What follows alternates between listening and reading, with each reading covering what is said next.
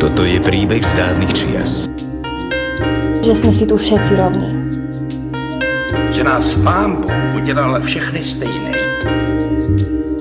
Tak čo budeme robiť? Hm? No práve.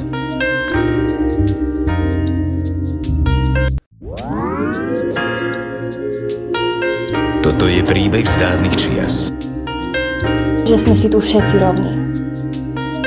Že nás pán Bůh udělal všechny stejný. Tak čo budeme robiť? Hm? No práve. Milé podcasterky, milí podcasteri, je tu nový diel No práve. Právo na zdravé životné prostredie patrí medzi základné práva a slobody. Štáty by preto mali vyvinúť maximálne úsilie na to, aby toto právo bolo chránené, rešpektované a naplnené. Do medzirezortného pripomienkového konania smeruje tzv. klimatický zákon. O tom, či a ako posilní ochranu práva na zdravé životné prostredie a aký vplyv bude mať na ostatné práva a slobody, sa dnes budem rozprávať s vedúcou oddelenia výskumu Strediska pre ľudské práva Michailou Ujhaziovou. Myši, ahoj. Ahojte. A klimatickou právničkou, koordinátorkou klimatickej koalície pani Danou Marekovou. Dobrý deň. Dobrý deň, ahojte. Miška, na začiatku sa ťa chcem opýtať. Vieš nám prosím povedať, prečo hovoríme o klimatickej kríze v kontexte ľudských práv a nie len na biológii? Zjednodušene by sme mohli povedať, že klimatická kríza sa dotýka ľudských práv, respektíve obmedzenia možností ich realizovať dvojakým spôsobom. Jednak priamo vplyvom samotných klimatických zmien a nepriamo vplyvom tzv. klimatických politík, ktoré ak nie sú nastavené s na ľudské práva dotknutých strán, tak rovnako môžu mať negatívne dopady. Keď hovoríme o porušovaní ľudských práv alebo obmedzení možnosti realizovať ľudské práva v súvislosti s klimatickou krízou, nemáme na mysli len právo na zdravé životné prostredie, ktoré si v úvode spomínal, ale aj ďalšie práva, úplne elementárne právo na život. Jednak ľudí, ktorí žijú v regiónoch najviac postihnutých priamými dopadmi, ale aj napríklad mladej generácie a zámerne už nehovorím budúcich generácií, lebo deti narodené v roku 2010 budú mať v roku 2035 len 25 rokov a v roku 2050 budú mať 40 rokov alebo právo na výživu, respektíve na jedlo, pretože tým, ako sa zásadne menia celé ekosystémy, mení sa aj možnosť poľnohospodárskej produkcie, právo na pitnú vodu, čo asi najviac pociťujeme aj na Slovensku, právo na bývanie a dôstojnú životnú úroveň, či už hrozbou priamej straty obydlia alebo celého územia, alebo v dôsledku zníženej kvality bývania kvôli vysokým teplotám alebo iným zmenám podnebia. A mnohé ďalšie sociálne a hospodárske práva, na ktoré sme zvyknutí, a zvyknuté aspoň teda v nejakom rozsahu, hej, právo na prácu, adekvátnosť zdravotnú starostlivosť, právo na vzdelanie. Tieto práva môžu byť menej prístupné všetkým skupinám, či už v dôsledku vplyvov na infraštruktúru, preťaženie kapacít alebo vznik nových situácií, na ktoré naše sociálne systémy nebudú vedieť zareagovať. To, že klimatická kríza je krízou ľudskoprávnou, opakovane potvrdzujú a teda upozorňujú na to aj agentúry OSN, ako je UNEP alebo UNDP. Rovnako aj Rada OSN pre ľudské práva vydala už niekoľko rezolúcií, ktoré vyzývajú členské štáty k tomu, aby otázky súvisiace s adaptáciou adaptáciou alebo mitigáciou klimatickej zmeny, klimatickej krízy riešili dostatočne efektívne a s ohľadom na ľudské práva. Rastúcu pozornosť, ktorá sa venuje klimatickej zmene, potvrdila napríklad aj zriadením špeciálneho mechanizmu osobitného spravodajcu pre ľudské práva v kontexte klimatickej zmeny minulý rok. Úradom je povedaný rešpektovaný odborník na environmentálne právo Ian Fry, ktorého prioritnými témami budú ochrana environmentálnych ľudskoprávnych aktivistov, lebo toto je veľmi veľká výzva, a taktiež náhrada škôd spôsobených klimatickými zmenami. A možno by som ešte uviedla takú trošku premenu toho diskurzu,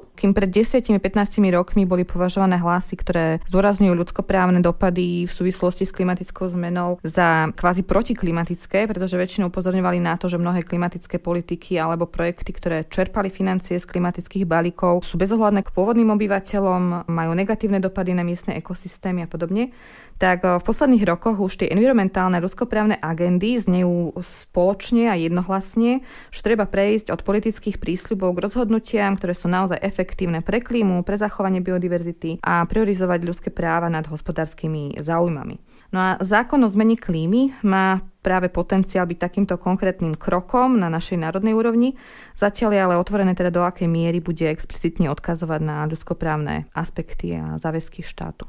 Ďakujem veľmi pekne, že si nám to takto na začiatok zhrnula. Ja by som sa chcel opýtať, teda tie štáty, ktoré možno nemajú tie politiky pro ľudskoprávne úplne prvoradé, Čo motivuje štáty prijať takúto klimatickú legislatívu, pani Mareková? Vedeli by ste nám povedať, že čo okrem toho dobra v nich to motivuje ten štát prijať nejakú legislatívu na ochranu práva na zdravé životné prostredie? Odpoviem na otázku, ale v prvom rade by som chcela poďakovať, že ste ma pozvali do tohto podcastu a tiež, že sa pozeráme na tému klímy z tohto pohľadu, teda z pohľadu ľudských práv. Ako dlhoročná aktivistka, ale aj teda právnička pôsobiaca v oblasti skôr environmentálneho práva, tak som sa presne stretávala s touto témou klímy z pohľadu enviro, dopadov na ekosystémy, biodiverzita, ale teraz čím ďalej tým nástojčivejšie z pohľadu energetickej krízy, z pohľadu ale aj bezpečnosti, hej, pretože bezpečnosť zdrojov po začiatku vojny na Ukrajine, samozrejme táto teda nám vyšla do popredia, čiže je to ozaj veľmi, veľmi komplexná problém problematika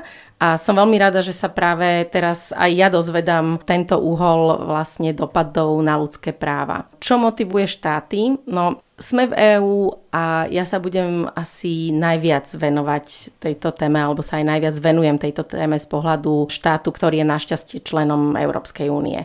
Pre tieto štáty je to úplne jednoznačné. Európska únia si nastavuje v prípade klímy, ale aj iných e, environmentálnych oblastí ambiciozne a v celku progresívne parametre, progresívne pravidlá v podobe rôznych zákonov. Vieme, že tzv. environmentálny aký, teda celé to teleso práva, e, ktoré upravuje nielen klímu, ale aj ostatné enviroveci, nám závidia aj v iných kútoch sveta. Ale treba povedať, že pre niektoré štáty, vrátane Slovenska, je to nedostatočné. Že skrátka tá regulácia tak ako ste povedali, že to dobro v nás niekedy potrebuje aj ten bič. Nielen cukor, povedzme v podobe EU fondov a teraz plán obnovy bol, čiže rozmanité finančné nástroje na podporu klimatických opatrení, ale ruka v ruke tomu musia ísť záväzky a ich plnenie. To znamená, že hoci máme európsky klimatický predpis, hoci máme teraz rozsiahlu agendu aj aktuálne príjmaná európskymi inštitúciami tzv. balík Fit for 55, čo je ozaj rozsiahla prevažne klimatická legislatíva s dopadmi na riešenie klimatickej krízy, alebo teraz ešte spomeniem Repower, ďalšia taká vlastne iniciatíva, ktorá reflektuje opäť vojnu na Ukrajine, ale tiež má dopady napríklad na energetickú efektívnosť, akceleráciu obnoviteľných zdrojov energie. Toto všetko sú síce síce európske legislatívy, ktoré budú mať určite odozvu aj na národných úrovniach vrátane slovenskej, ale aj tak potrebujeme národný predpis, kde si ten bič upletieme na seba sami a ktorý nám zabezpečí, že tie záväzky nebudú len deklaratórne, lebo žiaľ to vidíme.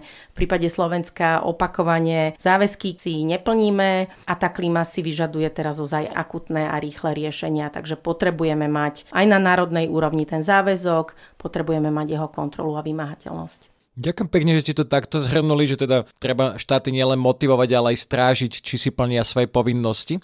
Miška, chcem sa ťa opýtať, lebo štáty majú v tých veľa technických parametroch záväzky pevne dané, ale v tých ľudskoprávnych záväzkoch ich majú popravde menej. Aj preto stredisko vstupuje do tohto procesu a začína sa zaujímať o to, ako klimatická kríza vplýva na ľudské práva. Čo skúmame pri týchto ľudskoprávnych dopadoch klimatickej krízy, alebo ako sa na to pozeráme na stredisku?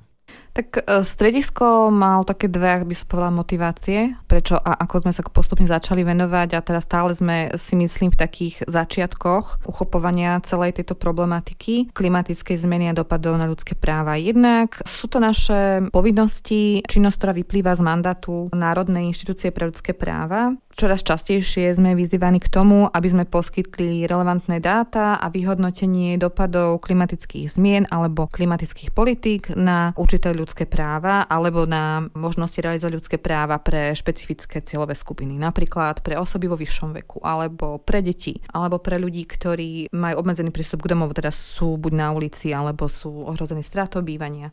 To nás primelo aj prakticky naozaj priorizovať túto tému, teda považovať ju za nejakú dlhodobú tému, ktorej sa budeme musieť venovať. Ale ako nespôsobovalo nám to nejaké vnútorné pnutie, lebo zároveň si ako uvedomujeme, že naozaj tá klimatická zmena má dopady priame alebo nepriame na ľudské práva. Vidíme to aj na iných krajinách, v iných regiónoch a zároveň aj si uvedomujeme takú potrebu vzájomnej solidarity na úrovni medzinárodnej spolupráce. Čiže je to aj taká naša vnútorná motivácia a aj vlastne potrebujeme sa tejto téme venovať. Nie je to len nejaký výstrelok, že by sme mali málo pracovnej agendy. Rozhodne nie. No, aby som sa ale možno vrátila k tomu zákonu, alebo teda vyjadrila, prečo sa zaujímame o, o zákon ako taký a prečo sme sa aj spojili s klimatickou koalíciou a rovnako sa pridávame a podporujeme aj iniciatívu za silný zákon o zmene klímy. V prvom rade tento zákon má potenciál významne podporiť a urýchliť alebo aspoň dobehnúť náplňanie klimatických cieľov v jednotlivých sektoroch, čiže konkretizuje tie záväzky, sú menej abstraktné a nastaviť mechanizmus priebežného vyhodnocovania efektivity, čo je s tým zmenšujúcim sa oknom príležitosti tiež veľmi dôležité a taktiež aj vymahateľnosti nápravy v prípade, že tieto kroky alebo kroky, ktoré budú realizované, nebudú dostatočne efektívne. A to je taká spoločná požiadavka nielen environmentálnych organizácií, ale ľudskoprávnych organizácií, lebo to je tá základná podmienka, aby sme eliminovali škody na ľudských právach, teda na porušovanie ľudských práv. Potrebujeme ako keby zasanovať tú klimatickú zmenu, spomaliť. Čiže to je ten prvý dôvod, prečo nás klimatický zákon zaujíma. Zároveň ale to vnímame ako príležitosť pomenovať explicitne, že teda naplnenie klimatických cieľov je dôležitým krokom pre naplňanie ľudskoprávnych záväzkov, že to nie sú nejaké samostatné agendy. Jedna, ktorá je čisto odborná, ktorá sa venuje teda len nejakej environmentálnej oblasti, ale naozaj presahuje do každodenných e, záležitostí a potrieb ľudí. A to tiež teda znamená, že je potrebné podporovať a posilňovať procedurálne práva všetkých skupín obyvateľov, lebo častokrát sa aj objavuje tá argumentácia, že teraz už teda není čas, hej, už to musíme robiť veľmi rýchlo a efektívne a už teda nemáme čas do toho zapájať tie a tie cieľové skupiny, lebo vlastne oni tomu nerozumejú. To je vlastne tiež naša úloha, že áno, nemusia to byť odborníci, rôzne cieľové skupiny, ale napriek tomu máme záväzok podporovať participáciu, máme záväzok sprístupňovať informácie dostatočne dopredu a dostatočne zrozumiteľne. Čiže aj preto si myslíme, že aj tento aspekt by teda mal byť zohľadnený v návrhu zákonu o zmene klímy. No a takisto je podľa nás potrebné v tomto momente už e, nastaviť nejaký efektívny systém ochrany ľudských práv pred e, dopadom či už priamo klimatických zmien alebo klimatických politík. To ale predpokladá, že budeme vedieť vyhodnocovať dopady jedného aj druhého na ľudské práva a na to potrebujeme dostatočné dáta, systematicky nejak e, zbierané. To znamená, aby som to možno že nejak zrozumiteľnejšie povedala, je oveľa ťažšia situácia pre nás ako Národnú ľudskoprávnu inštitúciu dohľadávať dáta, ktoré by mohli byť relevantné pre vyhodnocovanie a dodržiavanie ľudských práv, ako keby sme si dopredu stanovili s organizáciami, ktoré majú tú kapacitu zbierať takéto dáta, čo vlastne môžeme zbierať, čo potrebujeme, aby sme vedeli vyhodnocovať dopady na ľudské práva a nejak sa zhodnúť na tom, že áno, toto je jedna z našich priorít. Čiže preto sa zaujímame zaujímame aj o klimatický zákon. Ďakujem pekne, že si nám to takto zhrnula. Mám pocit, že presne tým sledovaním tých, nechcem to nazvať, že ciele, ale áno, samo sa to volá, že klimatické ciele. Musíme sledovať to, z akého bodu sme začínali a do akého bodu smerujeme. Tie klimatické ciele nie sú len nejakým abstraktným pojmom, ale sú veľmi konkrétne už zadefinované. Vedela by si nám aj k tomuto niečo povedať, k tým klimatickým cieľom? Ja by som možno len eh, teda z hľadiska nejakých našich požiadaviek alebo tej ľudskoprávnej diskusie aj tu vlastne môžeme sledovať ten posun ambícií, kým eh, tiež pred nejakými, neviem, či siahnem moc dozadu, keď poviem, že desiatimi rokmi sme považovali za ambiciózny cieľ udržať klimatickú zmenu do 2 stupňov od predpriemyselnej doby. Teraz vieme, že tie 2 stupne oteplenia sú nedostatočné. Chceme minimálne 1,5 stupňa a zároveň vieme, že podľa toho priebežného vyhodnocovania ani ten 1,5 stupeň vlastne nezabráni mnohým významným zmenám, ktoré oberú rôzne komunity ľudí o priestor na život, o zdroje živobytia. Čiže mnohé nepríjemné scenáre už sú v tom štádiu, že kocky sú hodené. Hej. Čiže my by sme vlastne požadovali, aby tie ciele boli ešte ambicioznejšie. Je tu taká neustála diskusia. Za klimatickú koalíciu vy asi, keďže ste v tom procese aktívnejšie, respektíve tie vysoko participatívne v tom procese príjmania týchto cieľov, sú za vás tieto ciele dostatočne ambiciozne? Miška otvor otvorila veľmi veľa zaujímavých vecí, ale teda pôjdem postupne, ak môžem. Čo sa týka cieľov.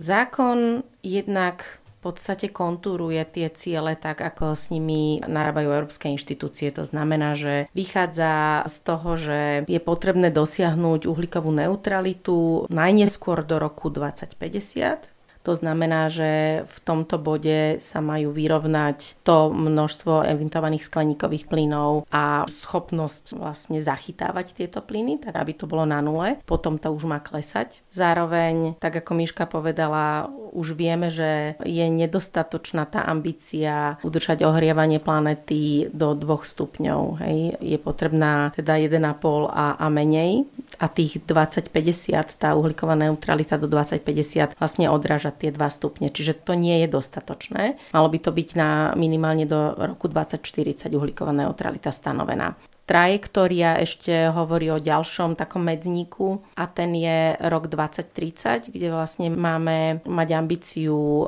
zníženie emisí o minimálne o 55% celkovo to hovorí Európska legislatíva navrhovaná ako aj návrh Slovenského klimatického zákona. Opäť nedostatočné minimálne 65%. Aby sme neboli len v takýchto abstraktnách, ale chcem povedať aj dve také konkrétnejšie veci. Kolega z organizácie Priatelia Zeme CEPA robil takú analýzu, kde vlastne sa pozrel na to, že či to je vôbec možné. Či tam nie je ten investičný gap takzvaný, čiže či máme dostatok prostriedkov na to, aby sme nastavili opatrenia tak, aby sme splnili tieto klimatické ciele a zistili, zistil, že čo sa týka množstva prostriedkov, ktoré dostáva Slovenská republika alebo dostane v tomto najbližšom období z rôznych fondov Európskej únie, tak by sme boli, mali byť schopní, keď príjmeme dobré opatrenia, dobre ich nastavíme a minieme na to dobre tie prostriedky, tak by sme mali byť schopní v roku 2030 nie tých málo ambicióznych 55% zníženie emisí, ale až 67%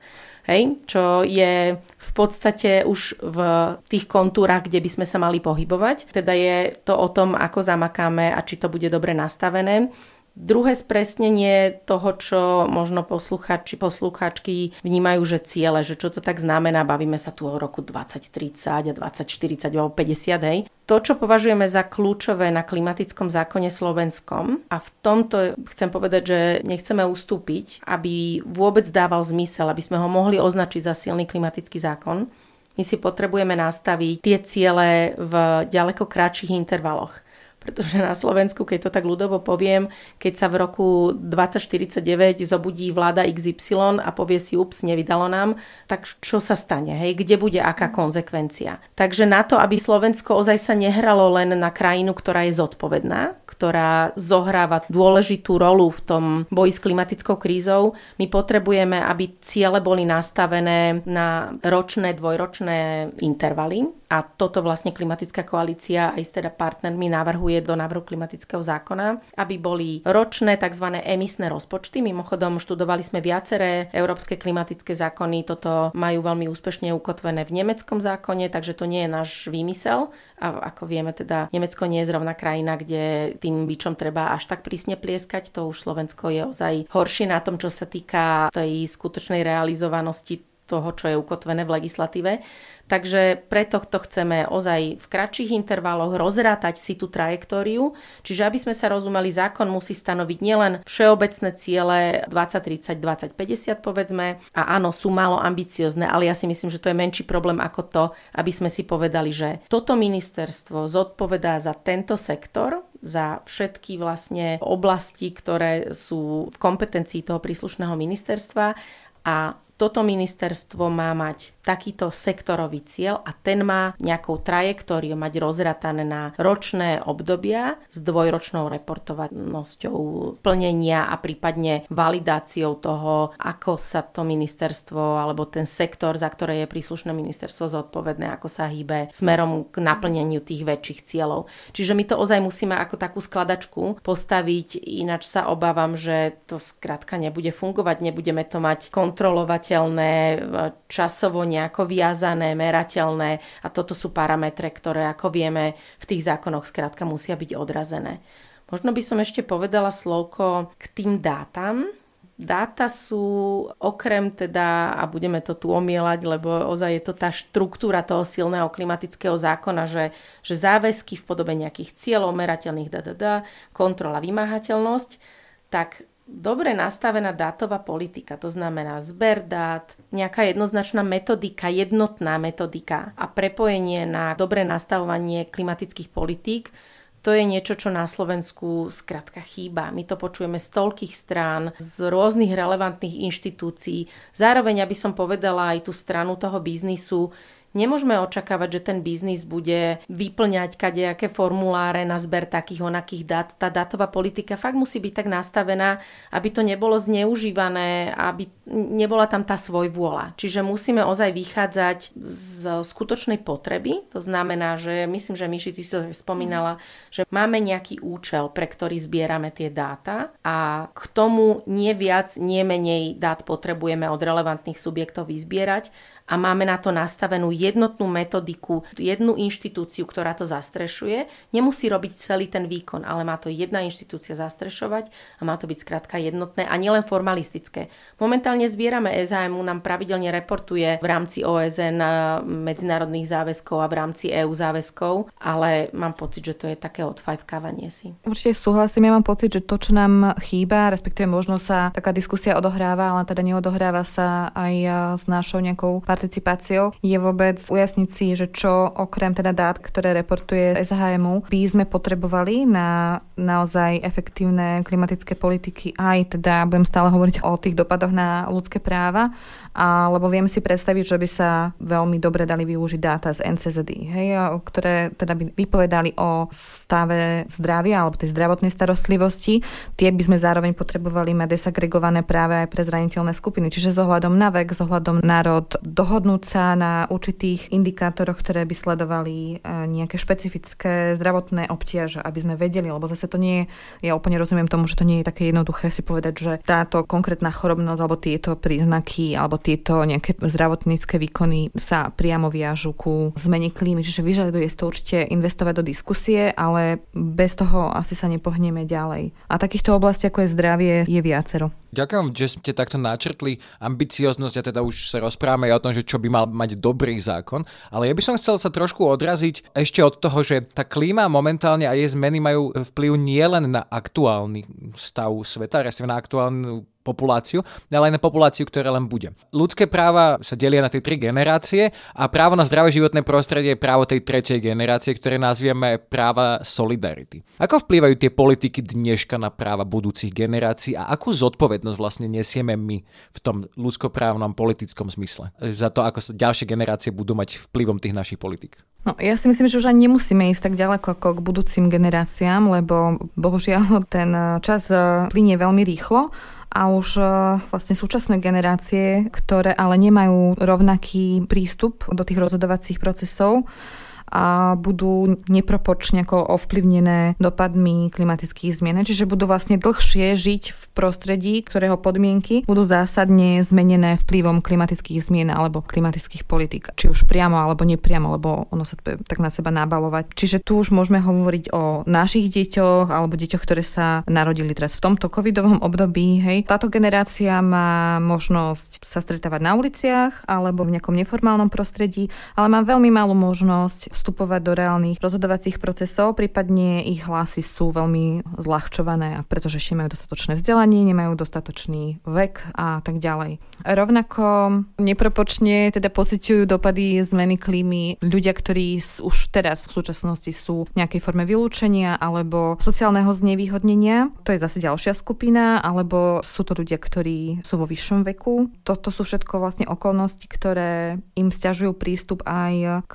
nejakým prípadom prípadným nástrojom, ktorých cieľom je znížiť dopady klimatických zmien. Ja by som ešte možno doplnila, keď som začínala so svojím aktivizmom tesne po škole, alebo ešte v priebehu školy, tak bola taká česká, český časopis, a neviem, možno že ešte stále vychádza, volá sa, že Sedma generace. A Sedma generace nám, myslím, že to je názov Myši Oprama, ak sa mýlim, ale myslím, že odráža nejakú filozofiu starú indiánsku, či už reálnu, alebo, ale myslím, že má svoju hodnotu to pomenovať, že to vychádza z nejakých tých prírodných národov, ktorí každé rozhodnutie, ktoré uskutočnil ten kmeň, povedzme, mal brať do úvahy dopady toho rozhodnutia sedem následujúcich generácií. Ako nemusíme si, to by sme tento podcast venovali čistej filozofii a hodnotovému vzdychaniu, že ako to vyzerá teraz. Hej. Ozaj tá miera tu a terasovitosti, teraz myslím v zmysle konzumu, rýchlosti, všetkého, toho, ako nám aj dlho trvajú produkty a tak ďalej. To všetko je ozaj veľmi, veľmi hodnotovo ďaleko od toho, kde to má byť. A máš pravdu, Miša, že ja mám pocit, že sa kedysi hovorilo o tom, že klimatická zmena to je niečo v takej tej hlbokej budúcnosti, čo si poriadne nevieme ani predstaviť, lenže my to už žijeme. Lebo na rozdiel od kvality ovzdušia, pričom tieto dva parametre, dva javy majú veľa spoločného aj veľa odlišného, ale spoločné je, že aj to, čo znečisťuje ovzdušie, do veľkej miery spôsobuje klimatickú krízu a aj riešenia sú veľmi podobné. Ovzdušie je veľmi tu a teraz. Čo dýcham, keď ide okolo mňa auto, tak skrátka sa nadýchnem zlého vzduchu, ktorý môže mať bezprostredný dopad na zdravie. S tou klimou je to náročnejšie, preto aj tá kauzalita je náročnejšia, aj čo si spomínala v kontexte tých povedzme dát do dopadom na kvalitu vlastne zdravia obyvateľov. Napriek tomu už to nie je raketová veda, my nevymýšľame koleso, my máme dostatok údajov na to, že ten dopad klimatickej zmeny cítime, mení sa nám to prostredie, máme tu dopady na zdravie, máme tu dopady osobitne na niektoré skupiny ľudí. Pomenovala si viaceré a áno, považujem za nemorálne, že naša generácia tak málo berie do úvahy generáciu starú, ktorá v zásade je vylúčená z rôznych dôvodov a ten konzum teda nemali tak výrazný, ako ho máme my a zažívame my a spôsobujeme my a taktiež generácie, ktoré prišli, prichádzajú, teda naše deti a tak ďalej. Ja si myslím, že ešte si sa dotkla témy participácia. Ja som bola teraz na jednej takej debate, kde som sa pripravovala na tému, že klimatická spravodlivosť. Ja som si k tomu googlila, Wikipedia hovorí, že existuje redistribučná spravodlivosť v kontexte klímy a procesná spravodlivosť. A tá redistribučná, to je práve to, akým spôsobom, ako dopad klimatickej krízy, tak aj opatrenia zohľadňujú rozmanité skupiny a osobitne teda sú tam odrazené tie a pamätajú tie opatrenia, pamätajú na tie najzraniteľnejšie najzraniteľnejšie skupiny, vylúčené a tak ďalej. A tá procesná je samozrejme, ako už to slovo nahovára, o tom, akým spôsobom sme my všetci zapojení do rozhodovania. A žiaľ, my tu veľmi často v tejto krajine vidíme, že tie rozhodnutia sa dejú ale úplne od stolu že tá realita, to ako sú nastavené konkrétne opatrenia, poviem jeden príklad, aby si to zase posluchačky, posluchači vedeli možno tak konkrétnejšie predstaviť, že akým spôsobom sa nezohľadňujú práve tí, ktorí najviac budú pociťovať dopady tých politík. Už to tak chvál Bohu nie, ale donedávna sme mali tzv. kotlíkové dotácie, to znamená, to boli dotácie na plynové kotle. A tu sa bavíme o klíme, takže plyn teda nie je zrovna e, niečo, čo chceme podporovať, ale tu sa bavíme o tom, že štát z európskych fondov podporoval inštalovanie plynových kotlov a bral to ako opatrenie na zlepšenie kvality ovzdušia, čo teda priznajme si, áno, je to lepšie, keď kúrim plynom, ako keď teda kúrim povedzme odpadom v niektorých prípadoch, alebo aj drevnou biomasou v prípade, alebo teda drevom v prípade, že je nedostatočne vysušené a tak ďalej. Čiže v prípade ovzdušia by toto opatrenie povedzme bolo krokom vpred, ale prečo to bolo totálne od stola? Väčšina tých komunít a tých jednotlivcov domácností, ktoré to najviac potrebovali, si ten plynový kotol ani pri takto nastavenej podpore nemohli v žiadnom prípade dovoliť a tým pádom by to vôbec neadresovalo ten problém, len by nás to uzamykalo do ďalšej závislosti na fosilnom plyne. Takže tá nezmyselnosť tých politík a, a takých príkladov by sme mohli nájsť viac. Určite práve tieto rôzne nástroje, ktoré sa viažú na nejaké finančné zdroje a majú znižiť emisie z domácnosti, sú takým asi najzrozumiteľnejším príkladom toho, že je naozaj potrebné myslieť na to, aby boli prístupné pre všetky cieľové skupiny, pretože obzvlášť tie domácnosti, ktoré majú nízky príjem, si nevedia kompenzovať a nebudú si vedieť teda v budúcnosti kompenzovať zníženie kvality bývania bez nejakej podpory iným spôsobom. Čiže oni by mali byť naozaj tou cieľovou skupinou, ktorú štáty majú aj záväzky teda zohľadňovať a zamerať sa teda na ich potreby. Ale čo som chcela povedať je, že síce vidíme, ako postupne sa zvyšuje tá prístupnosť, že už ako zaznievajú tie hlasy aj teda vďaka iniciatívam rôznych organizácií, ktoré práve upozorňujú na to, že dobre, tuto je síce pekne sa to odpočtuje, že sme tu mali takéto dotácie, ale tie sa nedostanú k ľuďom, ktorí by ich potrebovali. Už tam akože vidíme ten postup, ale stále mám pocit, že vychádzame z toho porozumenia energetickej chudoby alebo tej cieľovej skupiny ako nejakej veľmi špecifickej skupiny, ktorá je v nejakých finančných obtiažach kvôli tomu, že má nedostatočnú finančnú gramotnosť alebo sa nechce alebo nevie zamestnať.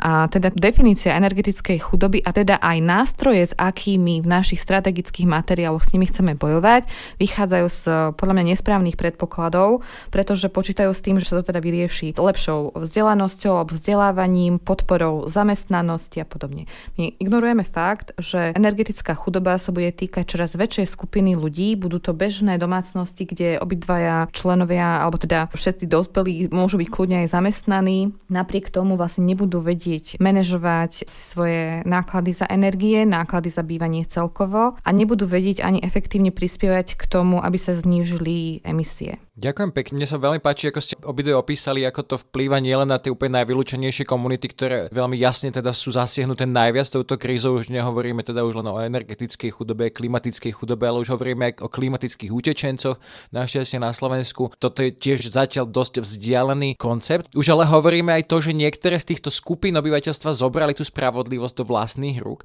Napríklad pôvodné obyvateľstvo z Južnej Ameriky už žaluje svoje štáty za to, že nenaplňajú dostatočne tie záväzky. Vieme niečo takéto očakávať aj v slovenských podmienkach, že by nejaká konkrétna ohrozená skupina išla žalovať Slovensko za nedostatočné naplňanie ich záväzkov? Tak ja by som to celku rada videla a nemám až taký hlboký ponor do tohto procesného práva. Ja si myslím, že by sa to dalo skúsiť už teraz, ale treba povedať, že návrh klimatického zákona obsahuje, alebo teda my navrhujeme úpravu tzv. klimatickej žaloby, ktorá, a dokonca pán minister Budaj sám opakovane sa vyjadril v tom zmysle, že tento nástroj považuje za užitočný a že ho teda navrhne on sám do klimatického zákona. Mala by to byť ešte širšia úprava prostredníctvom zainteresovanej verejnosti, to znamená, by malo ísť o kohokoľvek, každého občana, občianku, ktorá bude vedieť ustať tú dôkaznú povinnosť, dokázať, že konkrétna povinná inštitúcia, najčastejšie to budú v prípade klimatického zákona, jednotlivé ministerstva si nedostatočne plnia svoje povinnosti alebo neplnia vôbec. Hej. Takže toto je štandardný formát žaloby, ktorý už momentálne existuje, ale rozšíri sa jeho pôsobnosť na oblasti a opatrenia v téme klíma. A musím povedať, že tie príklady, a nemusíme ísť až do Latinskej Ameriky, ale aj v Európe je viacero, či už aktuálne v procese klimatických žalob, však aj u susedov v Čechách je jedna úspešná klimatická žaloba. Takisto v Írsku bola veľmi užitočná, ktorá dokonca podľa vyjadrení mojich kolegov z Írska vychádzala z klimatického zákona, ktorý oni sami teda teda nepovažovali za veľmi silný a no, hovorili, že nakoľko tvorivo vymysleli, ako využiť vlastne procesné možnosti a prostredníctvom úspešnej žaloby vlastne dokonca vytvorili tlak na skvalitnenie toho zákona, čiže sa stal silnejším. Takže ma tak trochu povzbudili, že potom aj prijatím povedzme aj nie úplne zákona našich snov, dá sa to aj ďalej vylepšovať tak, aby sme tu ozaj mali také nastavenie toho právneho rámca, ktorý nielenže umožní žalovať, pretože to je vlastne nástroj, samozrejme to nie je akoby cieľ, ale cieľom je, aby to bol rámec, ktorý kvalitne prispieva k zlepšeniu stavu pri, v klimatickej kríze a samozrejme, a o tom sa tu veľa bavíme, aby tak povediac no one was left behind, hej, aby ozaj bol inkluzívny, aby to nastavenie tých politík bolo také, že pamätajú na tých, ktorí nám proste sa prepadajú do nejakých individuálnej núdze alebo Nakoniec sa ešte teda chcem opýtať, už sme to tu spomínali čiastkovo. Čo by mal obsahovať taký dobrý návrh klimatického zákona? Povedzme, že aj v tých slovenských tailorovaných podmienkach. Ja to tak vysypem, ako to vlastne máme aj na webovej stránke. Máme tri veci, ktoré pomenúvame ako ciele. Jednak teda emisné rozpočty, to je spodrobnenie tých klimatických cieľov. To znamená, spomínala som to už, že každé ministerstvo má mať jasne určené po rokoch, ako nastúpi a bude úspešne pokračovať na tej trajektórii znižovania emisí v tom svojom sektore až po nulu. Takže emisné rozpočty, aby boli vymahateľné, kontrolovateľné a tak ďalej. Chceme skvalitniť zber, aj prístup k dátam, aj ich využívanie pre klimatické politiky, čiže to sú dáta, dvojka.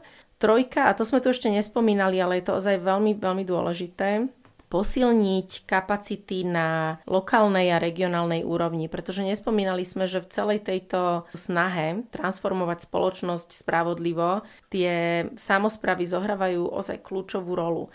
A zatiaľ ten štát sa k ním skôr správa tak, že im ani len v tejto oblasti navála povinnosti, ale bez podpory kapacitnej, bez podpory finančnej a už nám opravnene rebelujú. Hej? Takže Zase na druhú stranu, a nechcem, pardon, unikám trošku, ale chcem aktuálnu vec povedať, že v posledných nedávnych veľmi komunálnych voľbách sme teda veľa o klíme nepočuli, čo je obrovská škoda, stále len tu betonujeme či asfaltujeme tie cesty a tak ďalej. Takže je potrebné podporiť tie mesta, obce, ale aj regióny. Kolega sa do hĺbky a dlhodobo venuje práve regionálnym centram udržateľnej energetiky, ktoré navrhujeme ako koncept do zákona, Čiže stále som v téme, že popri tých konkretizovaných emisných rozpočtoch, dátach, tak ešte podpora tých kapacít regionálnych a lokálnych. No a potom ten mechanizmus tej vymahateľnosti my ozaj potrebujeme mať dobre nastavenú kontrolu, lebo hold na Slovensku to bez nej nepôjde. A to cez nezávislý expertný orgán, ktorý bude mať vybudovanú aj zázemie, aby mohol ozaj fungovať. Takže expertný orgán ako dôležitým aspektom, ale nie jediným kontroly tých záväzkov. No a v neposlednom rade zase zopakujem, je vymáhateľnosť aj prostredníctvom žaloby. Toto považujeme za tie aspekty toho silného klimatického zákona. Myši za nás z ľudskoprávnej perspektívy, čo by nemalo chýbať v dobrom klimatickom zákone? Tak my ako stredisko sa samozrejme pripájame a súhlasíme, podporujeme všetky požiadavky, ktoré tu boli vymenované. Vlastne preto tu aj sedíme a rozprávame sa v rámci tohto podcastu. Za nás by sme určite radi, a radi videli, keby bola explicitne tam uvedená, odkazaná tá ľudskoprávna, ten ľudskoprávny rámec, či už prepojenie problematiky dosahovania klimatických cieľov s ľudskoprávnymi záväzkami. Zároveň, ako som už spomínala, aby pri zbere dát prebehla tá diskusia a boli zohľadnené aj potreby vyhodnocovania dopadov klimatických zmien a opatrení na ľudské práva. Vieme si predstaviť, že by to nemusel byť nejaký široký projekt, projekt, aby sa treba stanovili nejaké priority, ktoré vnímame v tom slovenskom kontexte ako podstatné. Zároveň, ako bol už spomínaný nejaký kontrolný orgán, tak podľa nás je práve tu priestor a je dôležité na to, aby tá činnosť toho orgánu, síce vieme, že a tá predstava je, že to bude naozaj expertný orgán, ale aby tie mechanizmy boli nastavené tak, aby mohli participovať, aby bol tento orgán informovaný o reálnych potrebách rôznych cieľových skupín. Čiže nemáme predstavu kontrolného výboru s 25 členmi a členkami, ale určite sa vedia nájsť efektívne mechanizmy, ako takáto nejaká kontrolná inštitúcia by mala dostatočné relevantné informácie, ktoré by potom mohla zohľadniť.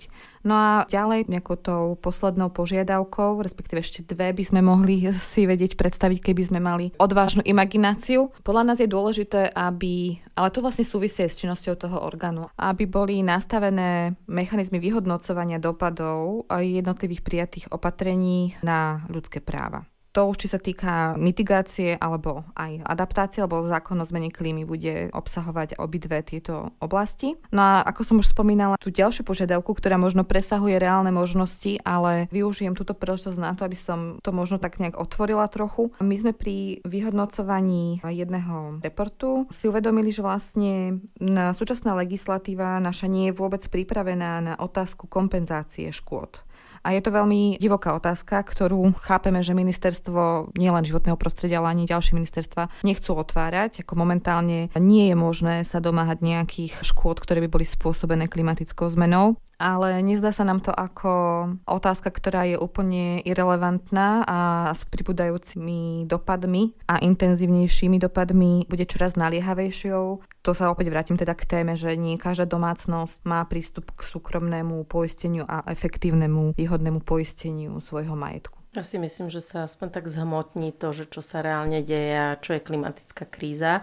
Ak môžem zareagovať Jednak tá verejnosť. Ministerstvo životného prostredia ešte na začiatku procesu prípravy klimatického zákona deklarovalo, ako veľmi teda chce posilniť rolu verejnosti. Nevideli sme to v tom návrhu dostatočné, takže toto sme určite posilnili. Nie je to len teda cestu žalobu, ale je to celkovo participáciou na tvorbe všetkých tých politik, ktoré sú vymenované, už teraz vlastne nám vyplývajú z EU práva, ale sú vymenované v klimazákone, či už je to nízkouhlíková stratégia, adaptačná a tak ďalej. Čiže aj pri stanovaní tých sektorových cieľov a zároveň považujeme za veľmi dôležité, aby verejnosť mala prístup k takým informáciám, ktoré sú zrozumiteľné. Lebo ten klimatický zákon má mať aj tú edukatívnu rolu, pretože čím prísnejšie budú nastavované tie opatrenia, čomu by sme sa síce tešili, lebo je to potrebné kvôli boju s klimatickou krízou, ale určite budú mať nejaké dopady na ľudí a tu sa teraz nebavíme iba o tých zraniteľných skupinách, kde je potrebné to vyrovnať tie dopady, ale na všetkých. A o čo viacej ľudia o tom budú vedieť, že toto je fakt potrebné,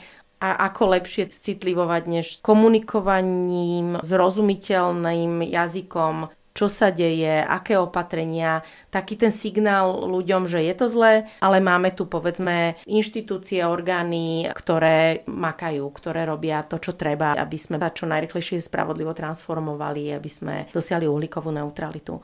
No a ak môžem úplne na záver si dať taký aktivistický, lebo je pre nás veľmi dôležitá podpora vás všetkých. Ceníme si určite mimochodom naša podpora e, návrhom Národného strediska pre ľudské práva zaručená, pretože v zásade silný klimatický zákon musí odražať presne aj ľudské práva a vy ako experti, expertky sme radi, že sa do toho aktívne zapojíte. Takže vzájomná je tá podpora ale na to, aby ministerstvo malo odvahu, MŽP, a vláda tiež, potrebujeme vyvinúť aspoň no čo najsilnejší tlak na čo najsilnejší zákon.